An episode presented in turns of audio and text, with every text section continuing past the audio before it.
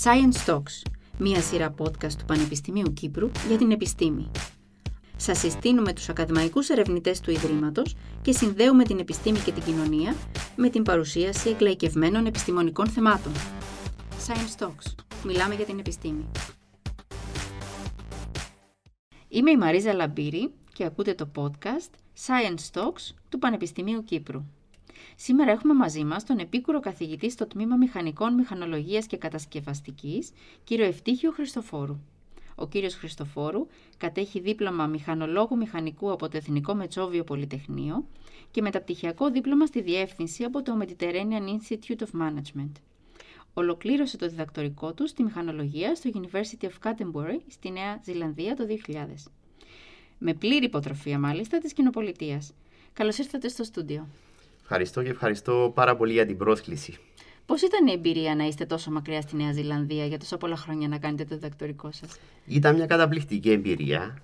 Ε, είναι μια χώρα που είναι μακριά, οπότε δύσκολα κάποιος την επισκέπτεται από εδώ. Αλλά είναι μια φανταστική χώρα, πανέμορφη χώρα. Τα πανεπιστήμια πολύ προοδευμένα, προχωρημένα και ήταν μια φανταστική ευκαιρία. Ναι. Και τελικά αποφασίσατε να επιστρέψετε αποφάσισα να επιστρέψω για διάφορους λόγους και οικογενειακούς, αλλά δεν το έχω μετανιώσει. Ειδικά ερχόμενος στο, στο περιβάλλον του Πανεπιστημίου Κύπρου, ε, δεν το έχω μετανιώσει καθόλου. Ασχολείστε λοιπόν με τη ρομποτική και τα συστήματα αυτόματου ελέγχου. Τι εννοούμε όταν λέμε ρομποτική, Ποιος είναι ο ορισμός της ρομποτικής, αν θέλετε; τώρα μπαίνουμε σε ένα θέμα που είναι λίγο δύσκολο να απαντηθεί. Γιατί ε, ορισμοί ουσιαστικά μπορεί να βρούμε διάφορους Δεν υπάρχει κάτι το οποίο να είναι ένα συγκεκριμένο ορισμός ότι ρομπότ είναι Αρχικά ε, οι ορισμοί ήταν, φωτογράφιζαν κυρίως τους ρομποτικούς βραχίονες, που ήταν και τα ρομπότ που χρησιμοποίησαν στη βιομηχανία, ήταν οι πρώτες μορφές. Αργότερα όμως η ρομποτική επεκτάθηκε. Υπάρχουν ένας σωρός άλλες κατηγορίες. Είναι τα κινητά ρομπότ, είναι τα ανθρωπόμορφα. Οπότε και οι ορισμοί έχουν γίνει πιο πλατοί. είναι ενδεικτικό όταν είχα ρωτήσει κάποτε τον Τζόζεφ Έγκελμπερκερ, που ήταν ο θεωρητός πατέρας της ρομποτικής, που έφτιαξε και το πρώτο βιομηχανικό ρομπότ το σύγχρονο, mm. και του λέει τι είναι ρομποτική, και φέρετε ότι έχει πει ότι δεν μπορώ να σας απαντήσω, αλλά φέρτε μου εδώ κάτι και να σας πω αν είναι ρομποτή ή όχι. Οπότε είναι ενδεικτικό αυτό. Και θα έλεγα και ο ίδιος πάλι είχε αναφέρει ότι ε, ένα σύστημα το οποίο μπορεί να. ένα αυτοματοποιημένο σύστημα που κάνει πολλές δουλειές, ε, που κάνει μία δουλειά, αυτό λέει το ονομάζουμε αυτοματισμό.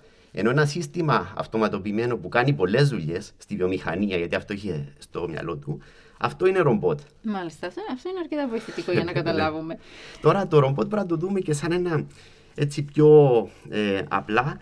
Είναι ένα σύστημα το οποίο, ε, οπότε σύστημα αποτελείται από διάφορα στοιχεία το οποίο έχει, δέχεται κάποια ρεθίσματα, κάποιες εισόδους. Όπως και ο άνθρωπος. Βλέπει, ακούει, αγγίζει. Το ίδιο και το ρομπότ έχει τους αισθητήρες του, οπότε μαζεύει πληροφορίες. Μετά το ρομπότ έχει το, τον εγκέφαλο, το έχει το σύστημα ελέγχου που τα επεξεργάζεται αυτά, όπως και ο άνθρωπος έχει τον εγκέφαλο. Και μετά με τις αποφάσεις που παίρνει, κινεί τα χέρια, τα πόδια, ο άνθρωπος κάνει διάφορα πράγματα. Το ίδιο και το ρομπότ. Οπότε μετά το σύστημα ελέγχου στέλνει εντολές πώς θα κινηθεί, τι θα πιάσει, τι θα κάνει. Άρα θα το βλέπας σαν ένα σύστημα το οποίο έχει εισόδους, επεξεργασία και εξόδους και κάνει πάντα κάτι χρήσιμο εννοείται. Ναι. Αυτό που έχει πολύ ενδιαφέρον είναι το πώς προέκυψε ο όρος ρομπότ.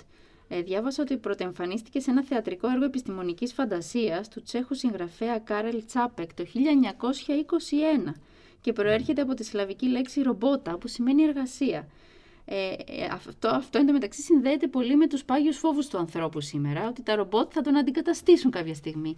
Υπάρχει αυτός ο κίνδυνος να μας αντικαταστήσουν τα ρομπότ; Το να μας αντικαταστήσουν νομίζω είναι λίγο, δεν είναι, είναι παραπάνω σενάριο επιστημονικής φαντασίας νομίζω. Ε, αλλά σίγουρα ε, πρέπει να υπάρχει, ε, όλη η ανάπτυξη πρέπει να γίνεται με κάποιες, πάνω σε κάποιες σωστές βάσεις, ούτως ώστε να μην ξεφύγει, να γίνεται προς όφελος του ανθρώπου. Και όπως έχεις αναφέρει και με το έργο του, του Κάρελ Τσάπεκ, ε, αυτό αναφέρεται σε ένα έτσι φανταστικό σενάριο, όπου ε, τα ρομπότ που ήταν, δεν ήταν με τη μορφή που τα γνωρίζουμε σήμερα, ήταν βασικά κάποια κατασκευάσματα κάποιας χημικής σύνθεσης και μοιάζαν πάρα πολύ με ανθρώπους.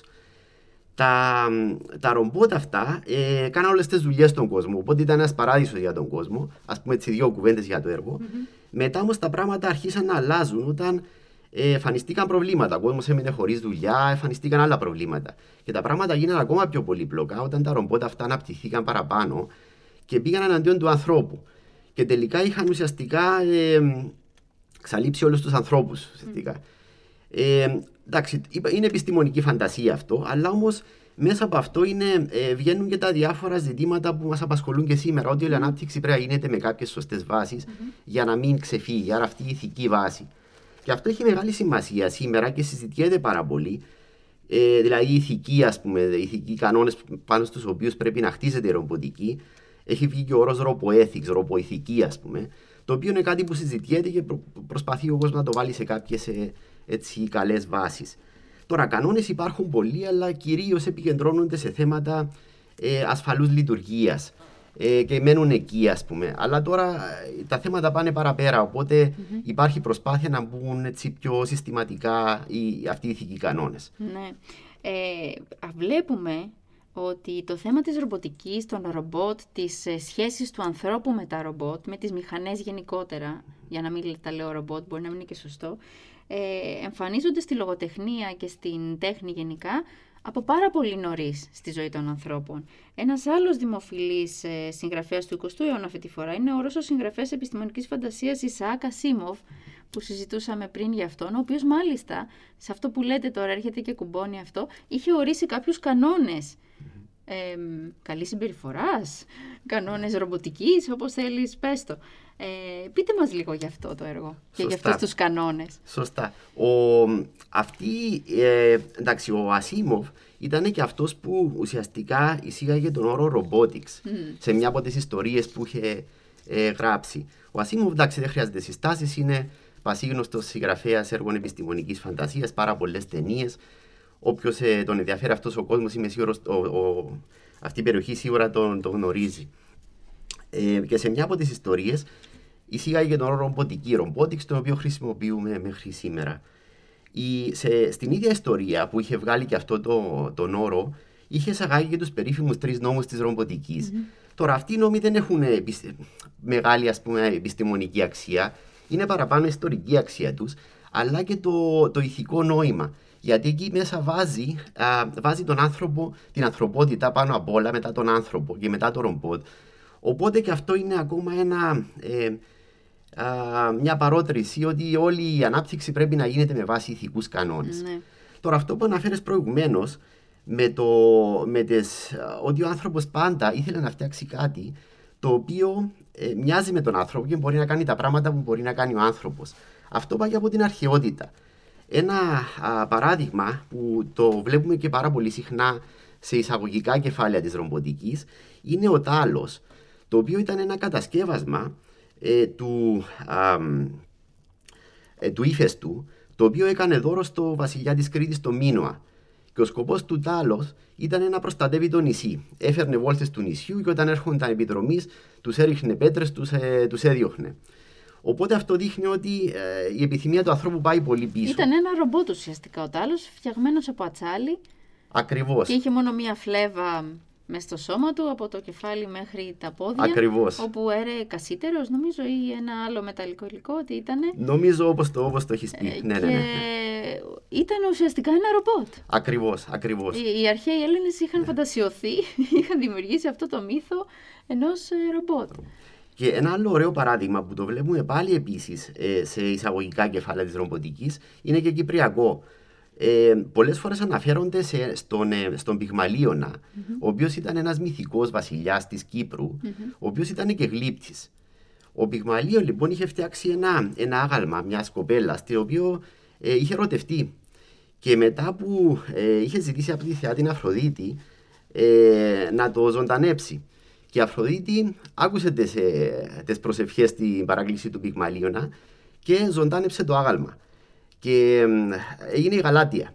Οπότε αυτή, αυτή η στιγμή για της, ε, του ξυπνήματος της Γαλάτιας το βλέπουμε και σε πολλά έργα μεγάλων ζωγράφων. Είναι πολύ διάσημο ναι. ε, ιστορία του Πυγμαλίωνα και της γαλατια Και το βλέπουμε και σε εισαγωγικά κεφάλαια της ρομποτική. Οπότε είναι κυπριακό παράδειγμα. Ωραία. Ε, ε, βλέπουμε λοιπόν ότι από την αρχαιότητα μέχρι και τις μέρες μας ακόμα το θέμα των ρομπότ και της ρομποτικής ε, είναι ένα θέμα που απασχολεί πάρα πολύ τους ανθρώπους. και σκέφτονται διάφορες χρήσεις και διάφορες πιθανότητες για το πώς θα μπορούσε να υπάρξει αυτή η αλληλεπίδραση του ανθρώπου με τα ρομπότ. Τι είναι αυτό που μας γοητεύει, πιστεύετε, στη ρομποτική; Νομίζω ότι είναι, είναι κάτι το οποίο κοντεύει, είναι κοντά στον άνθρωπο. Είναι ένα, είναι ένα τεχνολογικό α, κατασκεύαμα, σύστημα, το οποίο ε, είναι πιο κοντά στον άνθρωπο από οτιδήποτε άλλο. Μπορεί να επιδρά μαζί του με πιο φυσιολογικό τρόπο, γιατί είναι κάτι που του μοιάζει, κάνει πράγματα που μπορεί να κάνει ο άνθρωπος. Ε, και είναι και χρήσιμο. Mm.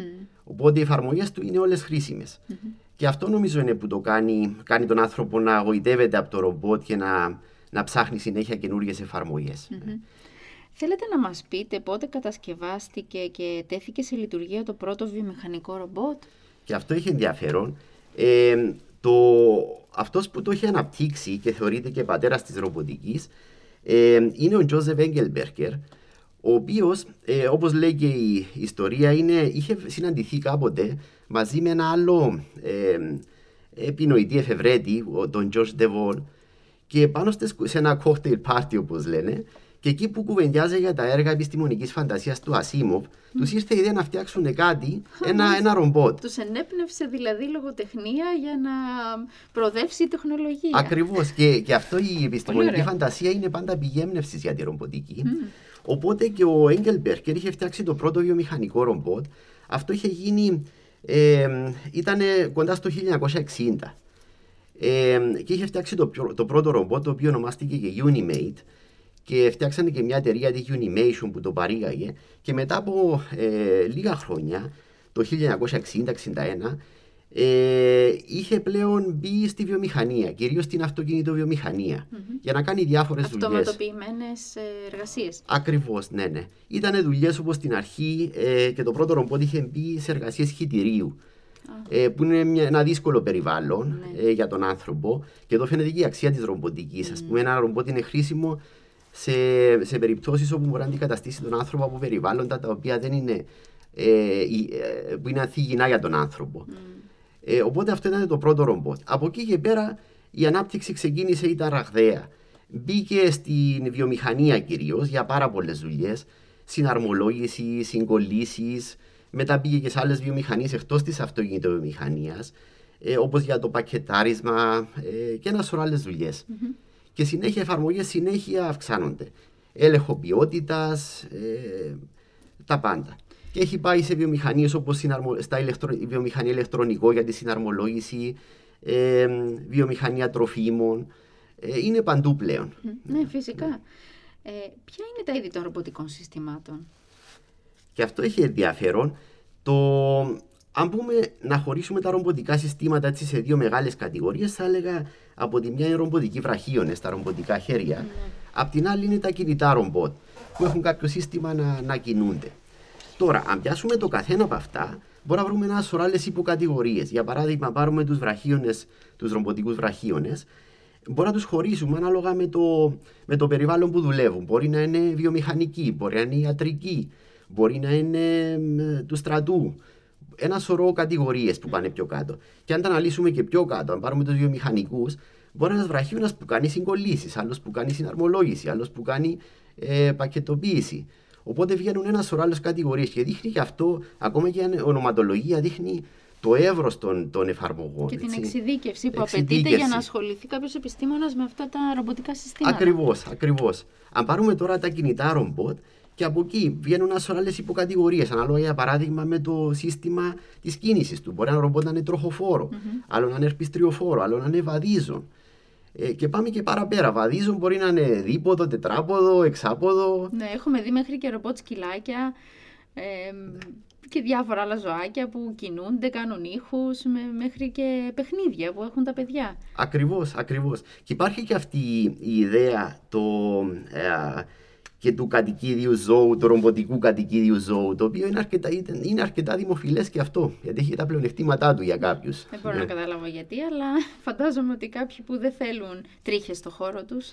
Είναι ένας καλός λόγος. Είναι ένας καλός λόγος αυτός, ναι. ναι. Αυτά ήταν πολύ, πολύ ε, δημοφιλή στην Ιαπωνία συγκεκριμένα. Οι Ιάπωνες έχουν και μια, μια ιδιαίτερη σχέση με την τεχνολογία ναι. και λόγω κουλτούρας για διάφορους λόγους.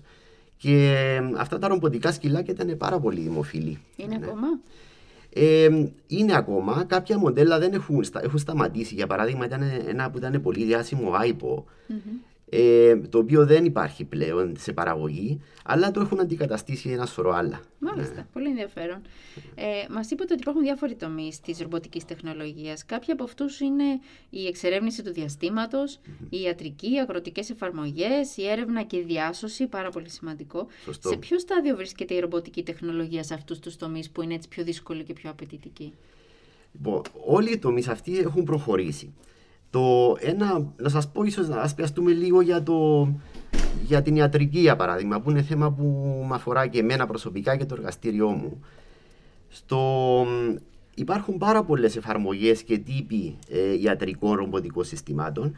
Έχουν χρησιμοποιηθεί για παράδειγμα ε, στη χειρουργική. Ε, εδώ υπάρχουν πάρα πολλά συστήματα. Μια έτσι εφαρμογή καλή στη χειρουργική είναι αυτό που λέμε οι ελάχιστα παρεμβατικές επεμβάσεις. Μάλιστα, ναι. Οι οποίες γίνονται, αντί, αντί να γίνονται με κάποια μεγάλη τομή, mm-hmm. γίνονται μέσω κάποιων οπών. Οπότε μπαίνουν τα εργαλεία μέσα από τις οπές που γίνονται πάνω στο, στο σώμα, περνούν τα εργαλεία μέσα και μπορούν να κάνουν την, την επέμβαση mm-hmm. με αυτό το διαφορετικό τρόπο. Ή έχουμε ακούσει επίσης για. Δεν ξέρω αν εφαρμόζεται ακόμα ή αν είναι στο στάδιο της ε, έρευνας, ότι μπορούν να γίνουν χειρουργικές επεμβάσεις από απόσταση. Δηλαδή ο χειρουργός να βρίσκεται στην Αμερική ας πούμε και η χειρουργική επέμβαση να συμβαίνει στην Κύπρο και μέσω συστημάτων ρομποτικών να κατευθύνει αυτά τα μηχανήματα και να μπορεί να κάνει την επέμβαση στον ε, ασθενή. Ναι. Αυτό εφαρμόζεται Εφαρμο... Αυτό εφαρμόζεται, έχουν γίνει και επιτυχημένες προσπάθειες. Σύντομα θα είναι και ένα πιο κοινό σενάριο. Ε, οπότε και αυτό έχει μεγάλη σημασία γιατί με αυτόν τον τρόπο μπορεί ένας εξειδικευμένος ε, χειρουργός να παρέχει τις υπηρεσίες του χωρίς να χρειάζεται μετακίνηση Παντού, ναι. του χειρουργού ή του ναι, ασθενή. Ναι. Ειδικά σε δύσκολες καταστάσεις όπως είναι σε εμπόλεμη ζώνη. Ακριβώς. Ή σε απομακρυσμένα σημεία, σε, σε χώρες που δεν υπάρχουν προσβάσεις. Ακριβώς. Το, το θέμα του στρατού, και αυτό είναι πολύ σημαντικό και αυτό ε, το, συγκεκριμένο, το συγκεκριμένο θέμα αφορά και το στρατό. Σίγουρα και υπάρχει και μεγάλη χρηματοδότηση από στρατικού οργανισμούς για αυτό το συγκεκριμένο θέμα, γιατί τους ενδιαφέρει Ε, και το άλλο που έχετε αναφέρει επίσης είναι ότι περιοχές οι οποίες εντάξει, εξειδικευμένες ιατρικές υπηρεσίες είναι κυρίως σε μεγάλα αστικά κέντρα. Οπότε με αυτόν τον τρόπο εξυπηρετούνται καλύτερα και πληθυσμός ο οποίος βρίσκεται σε άλλες απομακρυσμένες περιοχές. Ναι. Οπότε είναι και πιο σωστή, ας πούμε, η, είναι και πιο δίκαιη ας πούμε, η προσφορά αυτών των υπηρεσιών. Mm-hmm. Αν πάω λίγο πίσω στα ιατρικά που είχαμε ξεκινήσει, για παράδειγμα, οι ελάχιστα παρεμβατικές έχουν πολλά πλονεκτήματα. Ε, πρώτον, αποφεύγονται οι μεγάλες τομές. Ε, το ρομπότ έχει ικανότητα να τοποθετείται με μεγάλη ακρίβεια. Ναι, έχει σταθερότητα χεριού. Mm. Ε, και έχει και άλλα πλεονεκτήματα, όπως για παράδειγμα την αντιστάθμιση βιολογικής κίνησης, το ονομάζεται. Αυτό τι είναι; Ναι. Όταν, ε, καθώς ε, ο χειρουργός δουλεύει πάνω στο, κάνει την επέμβαση, το ρομπό το ίδιο έχει την ικανότητα να παρακολουθά την κίνηση των οργάνων λόγω της αναπνοής κυρίως και της κίνησης λόγω της ε, λειτουργίας της καρδίας και να αναπροσαρμόζει τη θέση του. Με αυτόν τον τρόπο, ο χειρουργός που είναι δίπλα στην κοσόλα του και κάθεται και κάνει την επέμβαση, είναι ουσιαστικά σαν να δουλεύει σε κάποιο σταθερό, ε, σύστη, σταθερό στόχο. Οπότε αυτό υποβοηθά πάρα πολύ το έργο του. Mm-hmm. Και ο χειρουργός το ότι κάθεται δίπλα σε μια έτσι, εργονομική κονσόλα με ένα πολύ καλό σύστημα όρασης, αυτό είναι, ε, ε, κάνει πολύ πιο εύκολη τη δουλειά του. Φανταστείτε ένας χειρουργός που κάνει μια επέμβαση που κρατάει ώρες σε μια άβολη θέση με ένα σωρό κόσμο πάνω από τον ασθενή. Mm. Είναι πολύ πιο εύκολο να κάθεται σε μια εργονομική κονσόλα και να κάνει τη δουλειά με, με αυτόν τον τρόπο. Έχει διάφορα χειριστήρια, ε, πετάλια, αναγνώριση ε, φωνη Οπότε και αυτός μπορεί να μιλά στο ρομπότ και να του λέει μετακίνησε την κάμερα δεξιά, αριστερά, πάνω κάτω. Οπότε και το, το ενδοσκόπιο ας πούμε, που είναι μέσα στον ασθενή μετακινείται ναι. ε, ανάλογα με τις ε, εντολές του. Αντί να μιλάς σε ένα βοηθό ας πούμε, που του λέει δεξιά, αριστερά κλπ. Το κάνει το ρομπότ. Και ο βοηθός, αντιλαμβάνεστε, θα κουραστεί σε κάποια φάση. Το χέρι αρχίζει να τρέμει. Οπότε δυσκολεύουν τα πράγματα. Οπότε με αυτόν τον τρόπο ε, τα πράγματα γίνονται πολύ πιο αποδοτικά. Βλέπουμε βέβαια πως και σε αυτή την περίπτωση δεν υπάρχει αντικατάσταση του ανθρώπου από το ρομπότ. Απλά το ρομπότ βοηθά ώστε να γίνει καλύτερα γρηγορότερα και με μεγαλύτερη ασφάλεια η δουλειά του ανθρώπου. Ναι, αυτό ισχύει. Αυτό ισχύει. Και, και για τις επεμβάσεις που μιλάμε, τις ρομποτικές, πάντα υπάρχει πρόνοια, αν πάει κάτι στραβά, να μπορεί εύκολα να μετακινηθούμε σε, στην κλασική επέμβαση. Ας πούμε, ναι. Οπότε πάντα πρέπει να υπάρχει και αυτή η προνοια Άρα, ναι, είναι ένα εργαλείο που κάνει τη δουλειά πιο εύκολη και πολύ πιο αποδοτικη ναι, έτσι πρέπει να το βλέπουμε. Ποια θα λέγατε ότι είναι τα πιο πρόσφατα επιτεύγματα στον κλάδο της ρομποτικής; Εγώ το... διάβασα για διάφορα ανθρωποειδή ρομπότ ναι. ε, των μεγάλων εταιριών που ξέρουμε, όπως είναι η Hyundai, η Honda, ο Άσιμο, που ναι. νομίζω είχε έρθει και στην Κύπρο κάποια στιγμή αυτό το ρομποτάκι ναι. το Άσιμο, ε, και για τον Πάπερο, ε, ναι. που ζυγίζει μόλις 5 κιλά και τα ναι. λοιπά. Ε, πείτε μας, ποια, θεωρούνται όμως ότι είναι τα πιο σημαντικά πρόσφατα επιτεύγματα του κλάδου σας; Αυτό που αναφέρεται με τα ανθρωπόμορφα ρομπότ είναι ίσως από τις πιο σημαντικές εξελίξεις και πρόκειται να έχει και πολλές εφαρμογές. Ε, είχε έρθει πραγματικά ο Ασίμο, ε, που είναι ένα ρομπότ της Honda, ε, προηγούμενα χρόνια ήταν και ίσως το πιο εξελιγμένο ρομπότ που υπήρχε mm-hmm. ανθρωπόμορφο και mm-hmm. που μπορούσε να περπατάει. Μας είχε επισκεφτεί στο Πανεπιστήμιο Κύπρου σε ένα διαγωνισμό που οργάνωνε τότε το τίμα των ηλεκτρολόγων μηχανικών, η τεχνοπλεύση. Και στην τελετή ήταν και ο Ασίμοφ και μπήκε, περπάτησε, βγήκε κάποια σκαλιά, χαιρέτησε. ε, και ήταν κάτι πολύ εντυπωσιακό. Μετά φυσικά το τι μπορούσε να κάνει ήταν ακόμη πιο α, πολύπλοκα πράγματα και πιο εντυπωσιακά. Αλλά για τότε ήταν ε, κάτι πολύ σημαντικό. Οπότε, ανθρωπόμορφα ρομπότ είναι ένα δύσκολο πρόβλημα ε, και έχει γίνει πάρα πολύ πρόοδος και υπάρχουν και πάρα πολλές εφαρμογές. Ε, τώρα, γιατί ανθρωπόμορφο; Το ανθρωπόμορφο βοηθάει γιατί ε, με το να έχει την ίδια μορφή του ανθρώπου είναι και πιο κοντά στον άνθρωπο, είναι πιο φιλικό. Ε, οπότε μπορεί να χρησιμοποιηθεί και σε εφαρμογές που έχουν να κάνουν, που έχουν αλληλεπίδραση με τον άνθρωπο. Ε, Όπως για παράδειγμα, ε, σε κάποια φάση θα μιλούμε παραπάνω για τη φροντίδα των ηλικιωμένων στο σπίτι Μάλιστα. μέσω ρομποτικών συστημάτων. Οπότε το να είναι ανθρωπόμορφο είναι σημαντικό. Επίσης, ένα ανθρωπόμορφο ρομπότ μπορεί να χρησιμοποιεί και τους χώρους που είναι φτιαγμένοι για τον άνθρωπο. Mm-hmm. Ε, για παράδειγμα, ένα κτίριο το οποίο έχει σκάλες μέσα, το βαδίζω ρομπότ που έχει το ίδιο σύστημα με, το, με τον άνθρωπο μπορεί να τις ανεβαίνει. Ενώ ένα τροχοφόρο δεν θα μπορεί να το κάνει αυτό το πράγμα. Mm-hmm. Άρα έχει μεγάλη σημασία. Είναι πρακτική λόγη. Είναι πρακτική, σωστά. Ε, τώρα, άλλα, άλλα, το άλλο σημαντικό είναι ε, για τις εξελίξεις, ποιες θα έλεγα τι πολύ σημαντικές, είναι η αυτονομία. Δηλαδή το ρομπότ να, να μπορεί από μόνο του να, να παίρνει αποφάσεις ε, και να κάνει ενέργειες αυτόνομα. Mm-hmm. Αυτό του δίνει πάρα πολλές δυνατότητες και είναι νομίζω από τις ε, εξελίξεις που βλέπουμε τώρα και είναι και μεγάλο πεδίο έρευνας. Πάρα πολύ σημαντικό. Είχα διαβάσει επίσης για ένα ενδιαφέρον ε, project ε, που λέγεται Rosemary και είναι ένα νέο πρωτότυπο ρομπότ που αναπτύχθηκε από το Κέντρο Τεχνολογίας Ρομποτικής του Μέλλοντος του Ινστιτούτου Τεχνολογίας της Τσίμπας στην Ιαπωνία. Μας είπατε πριν ότι οι Ιάπωνες έχουν φοβερή σχέση με την ε, τεχνολογία. Και το συγκεκριμένο ρομπότ δεν είναι ούτε για συντροφιά ούτε για φροντίδα, αλλά είναι για την αντιμετώπιση έκτακτων καταστάσεων. Πείτε μας λίγο για αυτή την ναι. κατηγορία ρομποτικών συστημάτων. Ε, τέτοια συστήματα αποκτούν πάρα πολύ μεγάλη σημασία λόγω του ότι πλέον τα συστήματα έχουν και τις δυνατότητες να το κάνουν. Οπότε ε, η ανάγκη για αυτά έχει προκύψει και μέσα από έκτακτες καταστάσεις, όπως για παράδειγμα ε, ατυχήματα σε πυρηνικούς σταθμούς, οπότε δεν μπορεί να υπάρξει πρόσβαση από τον άνθρωπο. Θέματα έρευνας και διάσωσης, πάλι σε περιβάλλοντα που δεν μπορεί ο άνθρωπος ο ίδιος να προσεγγίσει. Άρα αποκτούν πάρα πολύ μεγάλη σημασία. Τα ρομπότ αυτά κυρίως είναι τηλεχειριζόμενα, Οπότε ο άνθρωπος μπορεί να είναι πίσω και το ρομπότ να του παρέχει την πρόσβαση και τις πληροφορίες που χρειάζεται, ακόμα και, να, και κάποια να μπορεί να ενεργήσει κιόλας σε αυτά τα περιβάλλοντα. Ε, οπότε σε ένα πυρηνικό σταθμό που έχει γίνει ένα τύχημα, ας πούμε, μπορεί να ε, μετακινηθεί μέσα στους χώρους, να κάνει κάποιες ενέργειες, να κλείσει ίσως κάποιες βαλβίδες, κάτι. Οπότε έχει τη δυνατότητα να, να, να πράξει διάφορα Χωρίς πράγματα. να επηρεαστεί η λειτουργία του και γιατί ο άνθρωπος κινδυνεύει να, Ακριβώς. να πάει σε αυτούς τους χώρους. Ακριβώς. Και τα ρομπότ αυτά είναι κυρίως τηλεχειριζόμενα. Mm.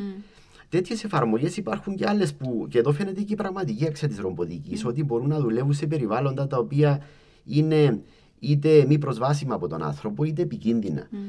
Ε, τέτοια περιβάλλοντα μπορεί να είναι, για παράδειγμα, ε, έχουμε παραδείγματα ρομπότ πυροσβέστες. Ε, οπότε σε περιπτώσεις που υπάρχει Εννοείται, κίνδυνο. Υπάρχουν τώρα ρομπότ Υπάρχουν, ναι, ναι, υπάρχουν. και χρησιμοποιούνται. Ναι, ναι. Ε, οπότε το ίδιο το ρομπότ τηλεχειριζόμενο από κάποιο ε, εκπαιδευμένο χειριστή, κάποιο πυροσβέστη, μπορεί να πλησιάσει ε, όταν υπάρχει μια φωτιά σε κάποιο περιβάλλον που είναι επικίνδυνο, μπορεί να υπάρχουν εκρηκτικά για παράδειγμα και δεν μπορεί να πλησιάσει ο άνθρωπος. Το ρομπότ το ίδιο μπορεί να πάει και να ενεργήσει προτού, ε, χρειαστεί να, προτού προχωρήσουν ας πούμε, με τα πιο τα συμβατικά μέσα. Ή τα ρομπότ πυροτεχνουργοί. Τα χρησιμοποιούν οι αστυνομίες αυτά. Οπότε ναι. Έχουμε μπορεί... δει σε ταινίες ρομπότ πυροτεχνουργούς. Υπάρχουν παντού και στην Κύπρο βλέπω. Ε, Αλήθεια. Υπάρχουν τέτοια συστήματα και τα χρησιμοποιούν. Mm. Οπότε όταν υπάρχει κάτι που το οποίο είναι ύποπτο, μπορεί να πάει το ρομπότ το ίδιο το οποίο είναι τηλεχειριζόμενο να, να δει ακριβώς τι γίνεται αν όντως πρόκειται για εκρηκτικά, μπορεί να το παραλάβει και να το προχωρήσει ας πούμε, για τις διαδικασίες για την αχρήστευσή του. Άρα, ναι, τα ρομπότ σε τέτοιες περιπτώσεις έχουν πάρα, πάρα πολύ σημασία. Mm-hmm. Και ερχόμαστε τώρα μοιραία στο, στην ανάπτυξη του κλάδου της τεχνητής νοημοσύνης, η οποία ξεκίνησε λίγο αργότερα από τη ρομποτική, το 80, και άνοιξε ευρύτατες προοπτικές ε, εφαρμογής και στη ρομποτική φυσικά. Η ανάπτυξη της ε, προηγμένης τεχνολογίας των ρομπότ αναμένεται θα βοηθήσει σημαντικά, όπως είπαμε, στην επίλυση προβλημάτων. Παρ' όλα αυτά, εκφράζονται φόβοι για τη δυσκολία ελέγχου αυτών των συστημάτων, σε συνδυασμό πάντα με την ε, τεχνητή νοημοσύνη. Μας είπατε πριν και για την αυτονομία των ρομπότ. Αυτή η αυτονομία των ρομπότ ακούγεται λίγο τρομακτική για τον άνθρωπο. Πείτε μας για τις ηθικές διαστάσεις αυτής της ανάπτυξης. Λοιπόν, αυτό είναι ένα μεγάλο θέμα το οποίο εμπίπτει πάλι σε αυτό που είχαμε αναφέρει προηγουμένως με, με το aeropoethics, τα θέματα της ηθικής. Ε, και εδώ νομίζω θα ήταν καλό να σχολιάσουμε και την, ε, την ευθύνη αυτού που το φτιάχνει κιόλας. Οπότε η ευθύνη δεν πάει μόνο σε αυτό που, τον χρησιμο, που το χρησιμοποιεί το σύστημα. Δηλαδή, εγώ απλά είμαι ένας μηχανικός το οποίο φτιάχνω ένα ρομπότ που έχει πολλές δυνατότητες. Από εκεί και πέρα το πώς θα χρησιμοποιηθεί δεν είναι θέμα δικό μου. Mm.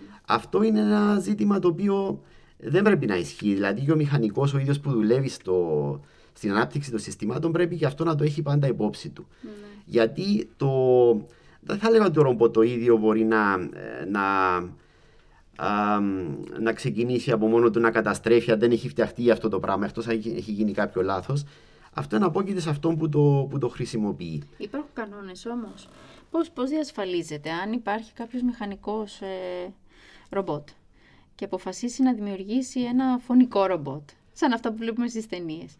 Ναι. Ε, πώς, ποιος μπορεί να τον εμποδίσει; Ε, νομίζω είναι που, το, που διατίθεται αυτή η τεχνολογία πλέον, σε ποια χέρια πέφτει η τεχνολογία. Αυτό είναι το σημαντικό θέμα. Και είναι μεγάλες συζητήσεις αυτές, ειδικά για τα, τα ρομπότ τα στρατιωτικά, γιατί δίνουν πάρα πολλές δυνατότητες που δεν υπήρχαν προηγουμένως. Ναι. Τώρα, υπάρχουν και αφιλεγόμενες ε, ε, επιχειρήματα και αντεπιχειρήματα. Για παράδειγμα, λένε κάποιοι ότι με αυτά γίνονται, είναι επικίνδυνα γιατί μπορεί να υπάρξει και λάθος. Mm. Δίνουμε πολύ, αν πέσουν στα λάθος χέρια, μπορεί να, ε, να είναι καταστροφικό. Τώρα, άλλοι λένε και τα αντίθετα. Λένε, ας πούμε, ότι το, το στρατιωτικό ρομπότ ας πούμε, μπορεί να είναι και πιο, ε, πιο ανθρωπιστικό από τον άνθρωπο. Και το επιχείρημα, για παράδειγμα, είναι ότι ένα ρομπότ λειτουργεί πάντα με βάση κάποιους κανόνες. Α πούμε, τους κανόνες εμπλοκής στη, στη μάχη. Ενώ ο στρατιώτης ε, λειτουργεί όχι μόνο με τους κανόνες αυτούς, αλλά και με το ένστικτο, με το φόβο, με το, την εκδίκηση. Mm. Ενώ το ρομπότ είναι πιο καθορισμένο το πώς θα αντιδράσει. Δεν έχει συναισθηματισμό. Δεν έχει συναισθηματισμό, άρα υπάρχει και αυτή η άποψη. Mm. Άρα είναι μεγάλο θέμα. Ε, με επιχειρήματα και αντεπιχειρήματα φαντάζομαι ότι θα απασχολήσει για πολλά χρόνια ακόμα την επιστημονική κοινότητα. Ε, οπωσδήποτε και είναι σημαντικό γιατί όλη η ανάπτυξη και, και στη ρομποτική αλλά και σε όλα τα τεχνολογικά ε, συστήματα πρέπει να γίνεται με βάση κάποιες, ε, κάποιους κανόνες, το οποίο απασχολεί και θα απασχολήσει πάρα πολύ. Ναι. Μιλήστε μας για το εργαστήριο ρομποτικής UCY Robotics Lab στο Πανεπιστήμιο Κύπρου, στο οποίο εργάζεστε κι εσείς. Το εργαστήριο είναι, λειτουργεί, είναι ερευνητικό εργαστήριο, λειτουργεί στα πλαίσια του τμήματος Μηχανικό Μηχανολογίας και Κατασκευαστικής. Στο εργαστήριο δουλεύουν μεταπτυχιακοί φοιτητές σε μάστερ και διδακτορικό επίπεδο. Μας απασχολούν διάφορα θέματα και αυτό είναι και το ρόλο της ρομποτικής. Η ρομποτική έχει τόσα πολλά πράγματα να ασχοληθείς. Πολλέ εφαρμογές. Πολλές εφαρμογές. Ε, περιλαμβάνει όλους τους ε, τους, ε, τους κλάδους της μηχανικής, μηχανολογία, ηλεκτρολογία, ηλεκτρονικά αλλά και ένα σωρό άλλα πράγματα. Ξεφεύγεις, πάεις μετά πληροφορική, ψυχολογία και μετά πας στις εφαρμογές ιατρική κλπ. Οπότε έχουμε να κάνουμε με πολύ κόσμο. Οπότε ασχολούμαστε με διάφορα θέματα, τόσο με ρομποτικούς βραχίονες όσο και κινητά ρομπότ και το συνδυασμό τους, αυτό που λέμε κινητοί βραχίονες, γιατί δίνει άλλες δυνατότητες στο σύστημα με το να μπορεί να μετακινείται και να μπορεί να ενεργεί σου δίνει πάρα πολλές δυνατότητες. Ένα θέμα που μας απασχολεί και δουλεύουμε πάνω του είναι τα, οι εφαρμογέ της ρομποτικής στην νοσηλευτική και στα νοσοκομεία. Μάλιστα. Που μπορούν να υποστηρίξουν το έργο των γιατρών και των νοσηλευτων Για παράδειγμα, ένα τηλεχειριζόμενο ρομπότ μπορεί να χρησιμοποιηθεί για να κάνει επισκέψεις ο, ο γιατρός στους ασθενείς του, να κάνει και διαγνώσεις. Οπότε μπορεί το ρομπότ το ίδιο και είναι πράγματα που κοιτάμε τώρα, να έχει πάνω του εσωματωμένα ε, όργανα που μπορούν να παίρνουν ε, την πίεση, η θερμοκρασία και ένα σωρό άλλα πράγματα για Εννοείται το. αυτόνομα να επισκέπτεται. Αυτόνομα. Ναι, ναι. Αυτόνομα. Α, συγγνώμη, ε, μπορεί ας πούμε είναι συνδυασμός. Η αυτονομία είναι για την κίνησή του να πάει να βρει κάποιον ασθενή και μετά ο ίδιος ο γιατρός είναι μες στο. Ε, κάνει την εξέταση, ας το πούμε, Α, και την, μαζί. ε, την επαφή. Μαζί ας με πούμε. το Οπότε ρομπότ. είναι συνδυασμός. Γιατί λίγο μου φάνηκε. Ναι, όχι, παράξενο όχι, να αυτό έχετε ένα όχι. ρομπότ να, σε, Όχι, να κάνει αυτό δεν- διάγνωση. Δεν πρόκειται να γίνει ποτέ. Οπότε αυτό είναι ένα θέμα που μας απασχολεί. Το ασχολούμαστε με θέματα τηλεατρικής, ε, όπου το σενάριο που είχατε αναφέρει και προηγουμένως που ο γιατρός μπορεί να βρίσκεται κάπου αλλού και να κάνει ε, ή κάποια επέμβαση ή κάποια ε, εξέταση σε κάποιον ασθενή. Συγκεκριμένα μας ενδιαφέρει το θέμα των εξετάσεων με υπέρηχο, είναι κάτι που δουλεύουμε τώρα. Οπότε ένας γιατρός, για να τα δούμε λίγο το σενάριο, ένα ρομπότ που έχουμε και στο εργαστήριο κρατάει ένα, ε, τον υπέρηχο. Το οποίο σύστημα ελέγχεται από τον γιατρό, ο οποίος μπορεί να είναι κάπου αλλού στο εξωτερικό και έχουν γίνει δοκίμες, έχουμε κάνει δοκιμές με αυτό το σύστημα. Μπορεί να είναι στη Γαλλία ο γιατρός. Οπότε με κάποια χειριστήρια που έχει μπορεί να μετακινεί τον υπέρηχο, ταυτόχρονα παίρνει τις εικόνες σε πραγματικό χρόνο, όπως λέμε, οπότε ταυτόχρονα ουσιαστικά, και μετακινεί το, τον υπέρηχο για να κάνει την εξέταση. Είναι ένα θέμα που δουλεύουμε. Συνεργασίες έχουμε πάρα πολλές και στην Κύπρο και στο εξωτερικό. Ε, με το τμήμα πληροφορικής έχουμε μια πολύ καλή συνεργασία πάνω σε αυτό το θέμα. Ε, μπαίνουν και θέματα τηλεπικοινωνιών, γιατί και αυτά είναι σημαντικά για να μπορεί να υλοποιηθεί το σενάριο Ακριβώς, αυτό. ναι. Οπότε είναι ένα θέμα τούτο. Άλλο θέμα. Το άλλο που σας έλεγα ότι η ρομποτική έχει και πολλές απόψεις και εφαρμογές ωραίες. Μια άλλη εφαρμογή, να σταθώ λίγο, είναι, ε, έχει να κάνει με την αρχιτεκτονική. Και έχουμε μια πάρα πολύ καλή συνεργασία με το τμήμα αρχιτεκτονικής του Πανεπιστημίου Κύπρου και κάποιους συνεργάτες στο εξωτερικό. Και εδώ δουλεύουμε για ε, αυτό που λέμε προσαρμοστικά κτίρια. Α, Και τι είναι τι τα είναι αυτό; προσαρμοστικά κτίρια. Είναι κτίρια τα οποία μπορούν να αλλάζουν τη μορφή τους. Οπότε δεν είναι το κλασικό κτίριο που είναι ε, κάτι σταθερό. Ε, είναι ουσιαστικά αποτελείται από μηχανισμούς οι οποίοι μπορεί να μεταβάλουν, μπορούν να μεταβάλουν τη μορφή τους και μεταβάλλεται όλη η μορφή του κτηρίου. Πώς γίνεται αυτό, πείτε μας λίγο. Πο- Και αυτό έχει σχέση με τη ρομποτική, γιατί είναι ουσιαστικά μηχανισμοί, ο τρόπος που τους ελέγχεις κλπ. Μειώνονται και Σας- αυξάνονται τα δωμάτια, για παράδειγμα; Το αλλάζει τη μορφή του, όχι να αλλάζουν τα δωμάτια, αλλάζει τη μορφή του. Οπότε μπορεί να αλλάζει από ένα σχήμα που είναι οβάλ να γίνεται πιο τετραγωνικό, ας πούμε, ή να γίνεται πιο πλατή. Εξωτερικά, Εξωτερικά. περίμετρος. Αυτό έχει πολλά πλεονεκτήματα γιατί μπορεί να αξιοποιηθεί αυτή η δυνατότητα για διαφορετικές χρήσεις του κτηρίου. Ε, το άλλα πράγματα με το να αλλάζεις τη μορφή ε, και αυτό συνήθω γίνεται παρακολουθώντας κάποιες εξωτερικές επιδράσεις, για παράδειγμα την κίνηση του ήλιου. Οπότε μπορείς να έχεις μέσα στο κτίριο καλύτερο φωτισμό, καλύτερο αερισμό. Μπορείς να μειώσεις τα φορτία του, του ανέμου πάνω στο κτίριο. Ή όταν δεν θέλεις το κτίριο, μπορεί να είναι και το κτίριο αναδιπλούμενο, επειδή είναι μηχανισμός που μπορεί να, να, να μαζευτεί. Το κτίριο μπορεί να το μαζέψεις όταν δεν το χρειάζεσαι Και να το μετακινήσεις αλλού. και να το μετακινήσεις και αλλού. Οπότε αυτά είναι πάρα πολύ, όπως το είπες, πάρα πολύ σημαντικά θέματα σε αυτό το χώρο. Ναι. και θα έλεγα ότι είμαστε και από τους. Ε, α, πρωτοπορούμε σε πολλά πράγματα σε αυτό το χώρο. Είναι ένα καινούριος χώρος και έχουμε μια πάρα πολύ καλή ομάδα και μια, χτίζουμε και μια καλή φήμη σε αυτό το χώρο. Υπάρχει, υπάρχει ήδη ένα τέτοιο κτίριο έτοιμο; Υπάρχει παράδειγμα τέτοιου κτηρίου; Σε μεγάλη κλίμακα είναι πολύ περιορισμένα τα πράγματα που έχουν γίνει, πάρα πολύ.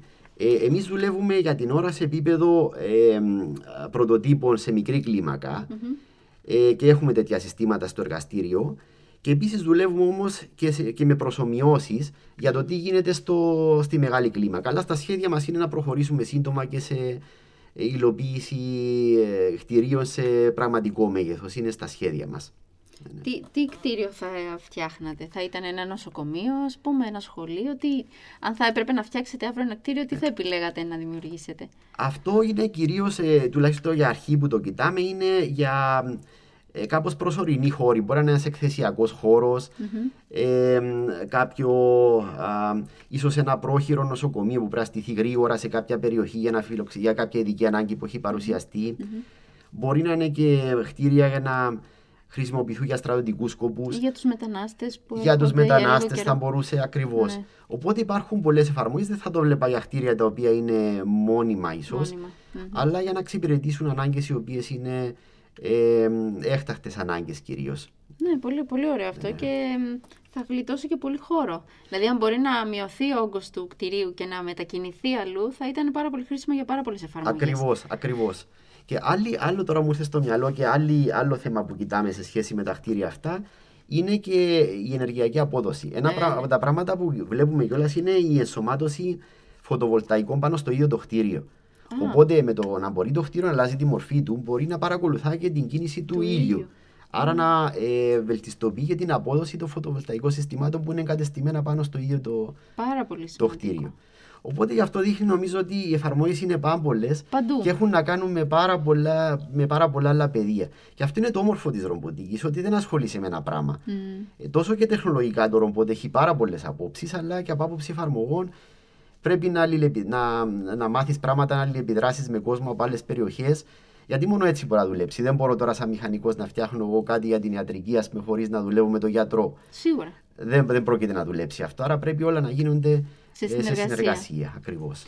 Μας είπατε στην αρχή ότι η ρομποτική αποτελεί μια σχετικά καινούργια επιστήμη, η οποία συνδυάζει στοιχεία ανάπτυξης λογισμικού, τεχνητής νοημοσύνης, προηγμένη μηχανολογίας, μελέτης της ανθρώπινης συμπεριφοράς. Όπως είπατε, συνεργάζεστε με όλα τα επιστημονικά πεδία. Ακριβώς. Οι μαθητές σήμερα, από όλες τις βαθμίδες, είναι εξοικειωμένοι σε σημαντικό βαθμό με τις νέες τεχνολογίες και δείχνουν ιδιαίτερο ενδιαφέρον για τη ρομποτική.